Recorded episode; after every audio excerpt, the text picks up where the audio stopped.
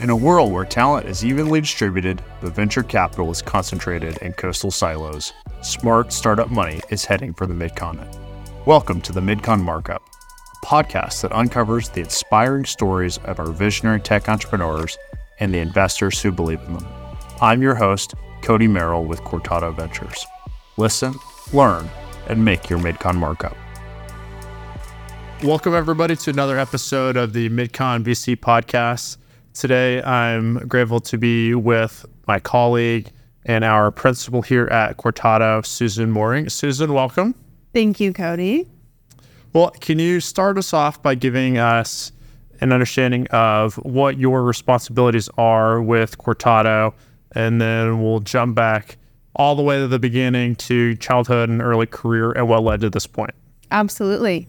Um, I will start with what my role is at Cortado but also this is quite the setup that you have here. So congratulations on the uh, podcast setup and launch. Scoring the uh, approval of equipment purchases. Yes. There you go. Exactly. Thank you. Um, yes. So my role at Cortado, I'm an investment principal. And I really touch all things that have to do with the investment process. So, everything from sourcing companies to running diligence on companies to preparing investment materials like memos and financial models to uh, pitching companies for investment to the investment committee, which is our three partners here at Cortado. And then on the flip side, once an investment is made, helping to support those companies in a number of ways, tracking and monitoring their progress and, and monitoring the value of our portfolio as a whole. Awesome. So, what was childhood like for little Susan growing up in a small town Oklahoma? And then um, what what drew you to entrepreneurship and what were your professional experiences that led to the first job with Cortado? Yeah, okay, that's a lot in one question, but I'll yeah. start at the beginning and you can kind of direct me. Yeah, so I am uh, Oklahoman born and raised. I grew up in Tecumseh, which is a town of I think about 8,000 when I was there, so a literal one stoplight town.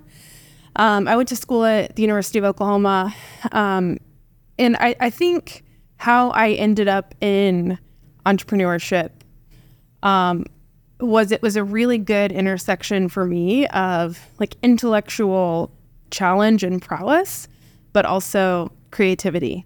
And I think that really matches well with what with how I grew up. I was always very involved in, in arts and theater and loved like the creative side and getting to work with people that have you know, that kind of personalities. Um, but also was always really driven by intellectual challenges and um, you know had a lot of ambition. And so i think falling into this world of entrepreneurship and startups has a really nice combination um, of both of those things. So um, when i when i started at ou i actually started studying engineering. I was an engineering major for two years. Um, this is like also really indicative of that sort of side of me which was they made me pick a discipline within engineering. So after two years of like taking all the gen eds within engineering, they were like, Do you want to be a petroleum engineer or a chemical engineer or a mechanical? And I felt like you can't tie put me in a box. You know, I'm I'm 19 years old. Like, how am I supposed to pick now what I'm going to do with the rest of my life? And at that point, I thought entrepreneurship seemed like a good option. I could I could do anything, and so I took that, having a couple years from engineering and learning about technology and the way things work, and really um, building quantitative and analytical skills, and then went and studied entrepreneurship and got more of the business side. Um, and then that sort of affected my whole career from there. When I graduated, I worked in a number of things related to startups and entrepreneurship and technology, everything from working on tech transfer with the university to running a coding boot camp to doing in depth consulting projects with early stage startups across a lot of industries. Um, just lots of different things I could do to, to build my exposure to that. So, you are also Cortado's first and only, I believe, uh, person who has gotten a new and improved job title and uh, responsibilities. That that is correct. Well, uh, promotion. Yeah, yeah. I was employee number one. Okay. Yeah, so I started here as an associate. Um, gosh, that would have been maybe five or six months after the firm was founded, and then the, the following year was promoted to principal how would you advise other people working for emerging manager funds to establish themselves as so essential to the team that it warrants promotion and the level of responsibility of being our whole portfolio manager? That's a really good question. Um, but I think my answer is probably generalized, not just to people early in VC, but to really like any young professional that's working to work their way up quickly. Um, and it's really mastering some a few skills I think that really set you apart. Um, I I'm always shocked at how much the ability to communicate really really matters. So your ability to, especially in this world, take a ton of complex information and simplify it to what are the key takeaways like what are the things that is really to are really going to matter to my boss simplify that and to communicate it in a way that's easy for them to make decisions with um, is not a skill that everyone has or uses and i think it really sets people apart um, that's a big part of it a big part of it i think is just taking ownership wanting to learn how things work um, having things done before the boss asks for them, which I think is a uh, a fun dynamic. Is always trying to like think what what are the things that are important to a boss at any given time, and what are they thinking about, and how do I make sure the work I'm doing is helping with that, and I'm one step ahead of them. Um, and so, yeah, particularly helpful in the world of VC, but I think across across any discipline, those are things that a young professional can do to set themselves apart and, and work their way up. What advice would you give an entrepreneur for how to impress Cortado in the uh, diligence process. But more broadly, how do you impress a venture capital firm and give them confidence that you're the person for the job to lead this company? Yeah, that's a great question. Um, I've actually been thinking about a, a, blog post around these topics, so I have some thoughts. Um, I mean, I think I think number one is you got to know your stuff. Um, I mean, it's a little cliche, but you got you got to know your numbers. Um, you got to be organized. You got to you know respond quickly and and have things at the ready that people are going to ask you for. You know, another thing is back what I was talking about earlier is your ability to make the complex simple. I think sometimes entrepreneurs will come into a pitch meeting with a VC and think, if I can describe how complex this is, then I will sound so smart. But the truth is, on the flip side, as a generalist, if I spend an hour with you in a meeting and I don't fully understand what the technology does because you haven't explained it in a way that makes the complex simple and is really easy to understand it and its value, like you're probably not going to get a second meeting. So there really is this.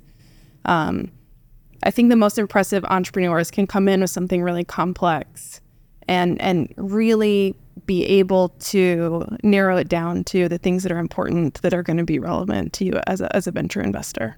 Great. So for Cortado, what is our investment process like? So from the very get go, whenever a founder applies through the website, we get their deck, all the way to the investment committee. What are the stages of diligence? Yeah, absolutely. I will describe it kind of in the four phase process that we use. I really like structure, so I'll, I'll go with my with my four phase four phase process. So the first piece is understanding is this company the type of thing that we want to invest in? So does it meet our, our highest level criteria? Um, is it a typical venture scalable company, which there's a lot of resources available to try to understand really what that means. But is it is it highly scalable? Um, does it match the things in our thesis? So is it B2B tech? Is it regionally focused, right? We're very focused on the mid continent region. Um, is it a founder that we like and enjoy spending time with? Right, these are very long relationships um, with a, a, venture investor and their and their founders. So, is it someone that we want to work with for the next five to ten years? So, really, sort of, you know, at the highest level, is this something that we would like to invest in if everything else checks out? Um, and uh, so if, if someone checks all of those boxes and we move it into the second phase, which is really diving deep into the technology and the business. So this is where we want to make sure we have a really deep understanding of the technology and the um, intellectual property moat, if there is one, or what makes this different, what's the unique value that it's adding to customers. Uh, we want to dive into traction and financial metrics. So, how many customers are there, and how much are they paying, and how have those customers grown over time? Um, and so, we'll look at if it's a SaaS company, some pretty typical venture SaaS metrics, um, but but kind of the things that if we know it's something that we want to invest in, Uh, the phase two is really helping us understand okay, do we like the bones of this company? Do we believe it's a good investment? Um, does it have the potential to make the kind of returns that that we want? And both of those first two phases are usually done by myself and the the junior members of our investment team. And so that prepares us for the third phase, which is actually having that company present to the investment committee. Um, if they like it and vote to invest, then we'll go into final diligence, which is the the not so fun stuff, all the legal review, deal docs review, um, an accounting review by a third party accountant, and things like that. And then we write a check. awesome. And so, how long does that process typically take? To give you a really clear as mud answer, I would say anywhere between six and 24 weeks. Um, it can go really fast if there's already a, a lead investor in the deal. And we're we're playing the role of a follow-on investor.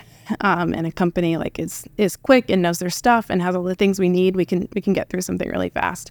On the flip side if we're leading a deal and maybe there's a lot of crafting that needs to be done to make the deal what we want it to be or things that need to happen before we can actually invest then that can really extend the the timeline okay i've got some some email questions here okay i want to give founders a sense, at least in your opinion, of the anatomy of a perfect email.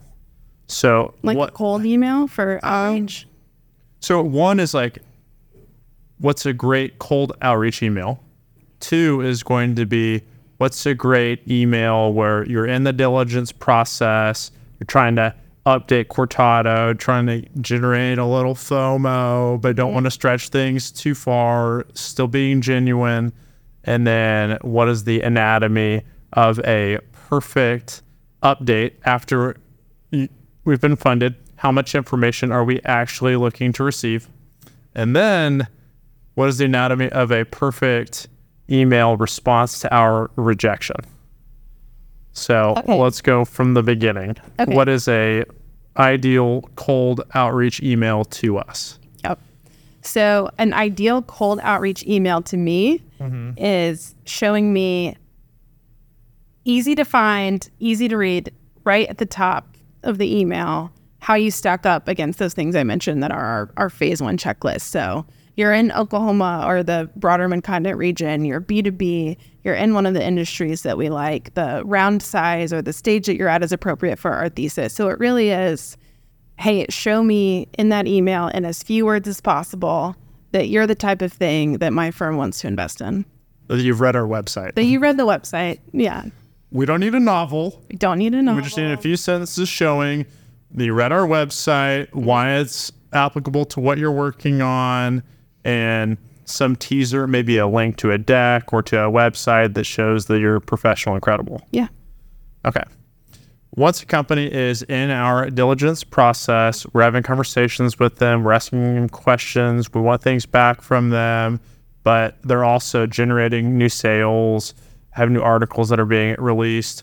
What is a what is an email that you read that that makes you more motivated to invest time in that deal? Yep. I hate to agree that this is a FOMO driven industry, but it for sure is. So I think any sort of traction that you're experiencing while you're in the fundraising process, send emails with those updates. Um, and that will get people to move quicker, I think. So, um, but like, uh, be truthful, right? Yeah. Yeah. Oh gosh, of course. That's like, that's like, yes, check mark number one integrity. It's like don't, don't and, tell a lie. and uh, and don't ever stretch how far along you are with a different investor That's because true. we talk, right? That's and it's like true. it's like very easy for a founder to say, oh, you know, got a commitment from them, and then you talk to them, they're like, well, we loosely talked about something, and it was fine. yeah. Okay, now ideal investor update email that you could get from a founder. Yeah. So I think it is uh, metrics driven. It helps me understand what were the milestones that we said we would get to with this round of funding, and where are you on those on those milestones. Um, it has a really clear ask. So a lot of venture investors always want to know how can we be helpful? How can we be helpful? But for a for a fund like ours who has I think 38 portfolio companies at this point. Like we need that to be direct asks and easy to find so that we can act on them. Um, you know, and then ideally positive, but also sharing the negatives. So I think companies, you know, are, are really worried about sharing the negatives with their investors. But the truth is, when it comes around for for your next funding round, the more transparent and real we feel like our relationship is with you as a founder, um, you know, the more the better we can evaluate whether or not we want to participate in the next round. And if we feel like, you know, you're, you're hiding maybe the bad stuff or aren't being totally truthful about what's going on with the company, then it's really hard for us to say yes to putting more money in at a later date. Right. Like ultimately we're just trying to do our job and we raise money from our LPs mm-hmm. and say that we're going to make investments based on a fiduciary obligation and a thesis that we've sold to you when you write your check.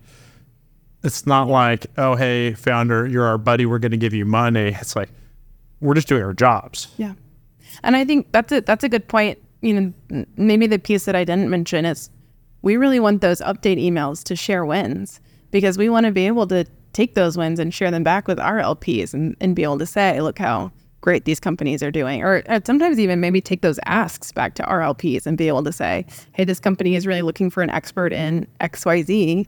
You know, can you help? So yeah, the more the more clear and transparent you can be with what's happening and what your needs are, the better we can we can help. Awesome. Okay. Now, what is the perfect email that a founder can send to us? This is very tough after we have rejected their current application for funding. I actually don't mind when a founder, well, I guess let me back up. So, generally, if we pass on something, especially if we've spent any considerable time with that entrepreneur, we try to be really transparent with the reasons that we're passing. And so I actually don't mind when an entrepreneur replies and, and rebuts those things like, well, you know, you said the market's not big enough, but this is why we think you're wrong. Um, great. Like I want to know how you're thinking about it, but do it in a in a polite way, I guess, without expectations that we're going to change our mind. But I've I've received some emails like that um, that are thoughtful. They're they're kind. They're polite. That have made me think wow, I actually really want to track this company's progress because if what they're saying is true, then in six or eight months, it actually might be a great fit for us and we, we may want to reevaluate. But if you've sent sort of a, a nasty, you're stupid and, and here's all the reasons you're wrong kind of email, then like, of course, we're not going to work with you, even if you, you know, have incredible traction over the next six months. All right, Susan, your email wisdom is immense. And I have to ask one. I get a lot of them from founders. Well, so. I have to ask one one additional email question. It's a natural extension. What is the perfect email after a founder has been rejected a few months later that shows growth in their thinking as as a founder and their progress as a business? That motivates you to put them back into the queue and reconsider the opportunity? Ooh. Well, I'd say first, I mean, that would be that's that's happened a handful of times, and that is would be super respectable to be able to come back and say, It's been four months. Here were the here are the specific things you mentioned that made you not think we were a good fit or not ready. And here's how we're we're addressing those things. I mean, that clear clear as mud, make it hard for me to argue with. I, I suppose would be the the recommendation. Um, but I get a lot of founders that will, after rejection, add us to their investor update lists, and and that's great too. Like like I said, I I want to be able to track progress, if it, especially if it's somebody that we had a lot of communication with or went pretty far through the process with. Um, and then if you can, you know, also send those personalized here's the reasons you passed and why I think you may want to reconsider based on our our progress since then. And that's super impressive. Awesome. Okay, last question for you. What advice would you have for girls who are in high school or college or early phases of their career and they're interested in venture capital, which tends to be very uh, white male dominant? Yeah. Um, yeah. How do you rise through the adversity and let your ideas and work be seen for their merit? I think the the main thing is just believe that you can do it. Um, it's shock. So I'll I'll go back to a an anecdote that I use regularly because I think it's it's so crazy. Um, and we've seen this with applications for our, our internship here at Cortado is our applicants are probably 85% male, but of the male applicants, a significantly smaller a, a, significantly smaller portion are maybe qualified in that top tier level that we're looking for to do the role. On the flip side, of the 15% of the applicants that are women, nearly all of them meet all of the criteria that we've listed and are looking for. And so there is this element of, uh, I think men are much more likely to apply something even if they don't think they meet the criteria, or maybe they do think they meet the criteria and they'll just go for it. Whereas I think women are more likely to self-select out because they don't think they're they're going to be maybe perfect or don't meet every single bullet on the job description. And that's a real bummer. So the I think the job description for the associate role that I applied for asked for two to three years of VC experience, which I didn't have. I had a lot of startup experience. I didn't have investing experience. And I applied anyway and I got it. And I think that's a really hard thing for a lot of women to do. So build confidence, go for it, even if you don't have exactly the requirements that they're asking for. Awesome. Anything else you want to discuss? I don't think so. Okay. Well, Susan, thank you so much for joining us on another day of the MidCon VC podcast. I think that you provide a lot of great wisdom that founders who are applying for funding from Cortado can use to be better applicants in our process. And you spoke to the rigor that it takes to get through our process and to earn an, and investment. So thank you so much for all the processes that you've put in place at Cortado that has driven our high performance. Absolutely. I'm glad to talk about it with you. All right. Have a good one.